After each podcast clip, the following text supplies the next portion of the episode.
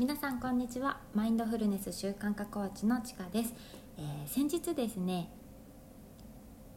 取材を受けた 話をしたいと思います。はい、えー情報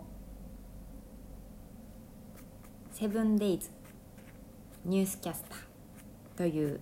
安住紳一郎さんと三谷幸喜さんのニュース番組ですね。土曜日の、10時からやっている番組のですね取材を先日受けてきました。情報セブンデイズニュースキャスターですね。はい。でこれはもう本当きっかけは本当古川さんです。もうこのね、えー音声の中でももうことあるごとに出てくる 習慣化コンサルタントの古川さん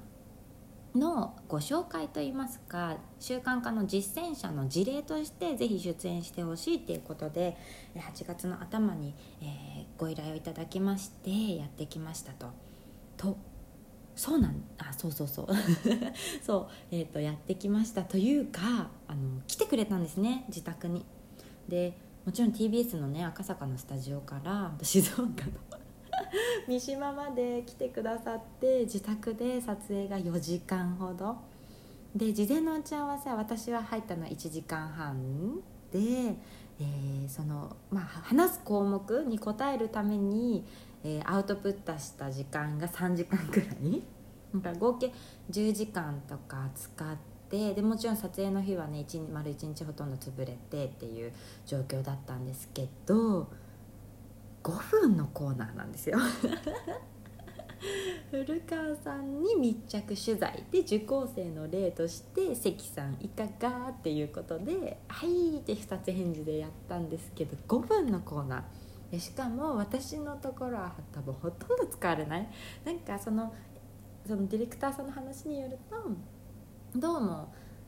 再現 VTR で AD を使うっていうのよくあるんだけどそれは私はやりたくないみたいな、ね、実際にやってもらう方がいいっていうことだったんですね。でもそのために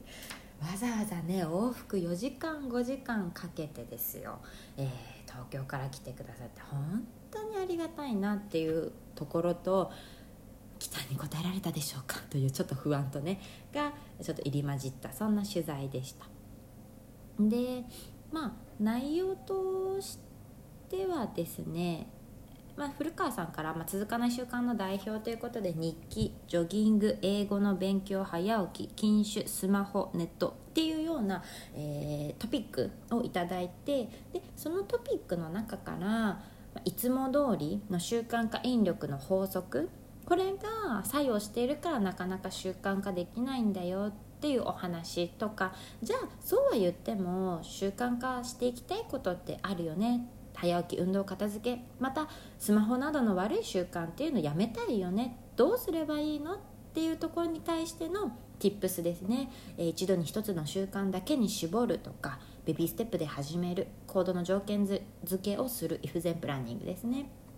またタイミ、えー例外ルールを作る。で楽しむ工夫をするっていうような、まあ、そんなですね、えー議題ごとに私も、えー自分はこうやってましたっていうのをですね 本当今見ながら喋ってるんですけども6スクロールくらい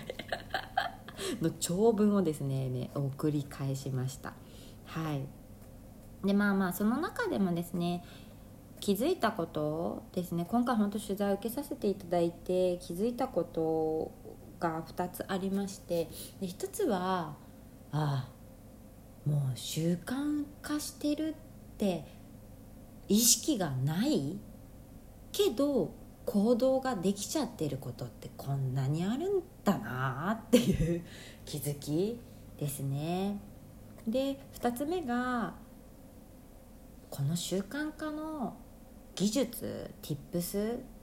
自然な思考として出てきてる自分っているんだなっていうことですね。ほんと一つ目に関しては例えば歯磨きしながらスクワットとか化粧しながら古川さんの音声聞くドライヤーしながら、えーかかとの上げ下げとか。うん。まああとは本当ね行動の日常生活のもう一部になっちゃっていること。っていうのがもう本当にまだあってやっぱそれって今そうそうそうまだあってですねもう今まだあってって言いながらねちょっと例えが思い浮かばないんですよ。もう本当日常だから。歯磨きみたいになってるってことなんですよね。うん。なんかそういうところを改めて言語化できる時間だったなっていうふうに思っています。で言語化できてないと人にも伝えられないし例えばって言われた時にパッと出てこない今みたいに ね、出てこないっていうことにもなっちゃうのでやっぱりこれが言語化できて一つまとめられたっていうのはすごく良かったなっていうふうに思います。であそうそうやっぱその中でもやっぱ最強の習慣だなって思うのは感情ジャーナルですね。うん感情ジャーナル日々の放電充電日記を書いて、まあ、週に1回月に1回3ヶ月に1回と、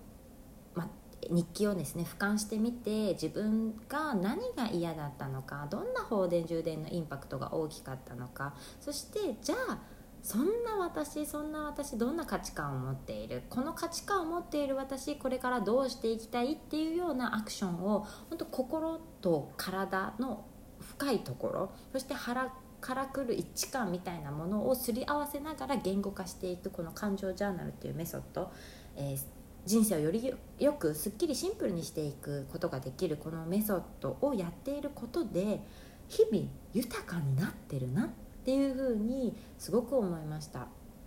っぱり生きていれば嫌だなって思うこととかあまた今日も寝坊しちゃったよとかまた娘にねガミガミギャーギャー言っちゃったよみたいなことってねもう起きてきます生きてたらもう起きてくるんですいろんな出来事が嫌だなって思うことも楽しいな嬉しいなって思うことももう全部ひっくるめていろんな感情いろんな思考が私たち人間の中には生まれてくるんですと。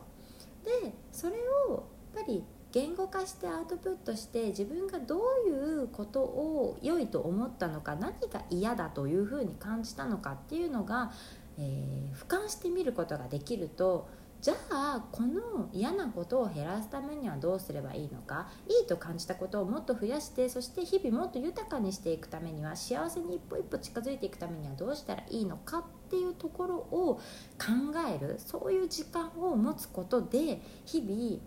々なんかいい感じっていうのができてくる。でこれが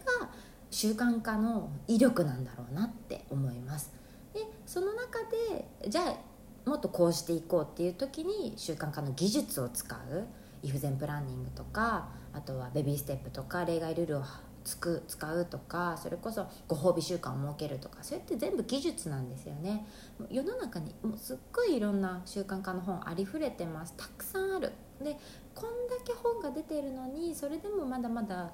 ね、悩んでる人が多いっていうことはやっぱり技術ありきになってしまっている、うん、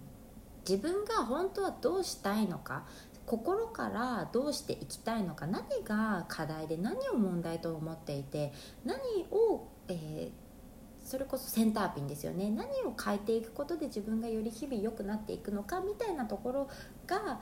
ないままわからないまま考えないまま技術を取ってつけて早起きをね習慣化させようとかとりあえずねあの朝早く5時にね目覚ましかけるとかそれで根性でやろうとしてもやっぱなかなか続かない自分が何を求めているのかっていうところをしっかりと、え、言語化しておくことがとても必要なんじゃないかなっていうふうに、え、気づけたことがすごく大きかったなっていうふうに思います。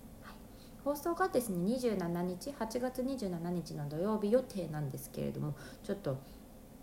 ねまだあの正式に公表していいっていうお話は来ていないので。はい。そうですね。多分大丈夫だとは思うんですけれども、はい、あのご覧いただける方は見ていただけたら嬉しいなっていうふうに思います。それではあのまたね皆さんもこういう、まあ、いろんなね機会が巡ってきた時にその機会に飛びついてみるとか、まあ、いろんなね私なんかでいいのかなとか他の人の方がいいんじゃないかみたいなそういう自己嫌悪なんか不安感みたいなのもあったんですけどでもやってみるとあこれ楽しいなここはちょっとあに向いてないなみたいなのが分かるんじゃないかなっていうふうに思いました、えー、そんなね話をシェアさせていただきました、え今日もここまでお聴きいただいてありがとうございます、えー、皆さんの一日が笑顔にあふれた良き日となりますようにマインドフルネス習慣化コーチのちかがお送りしました。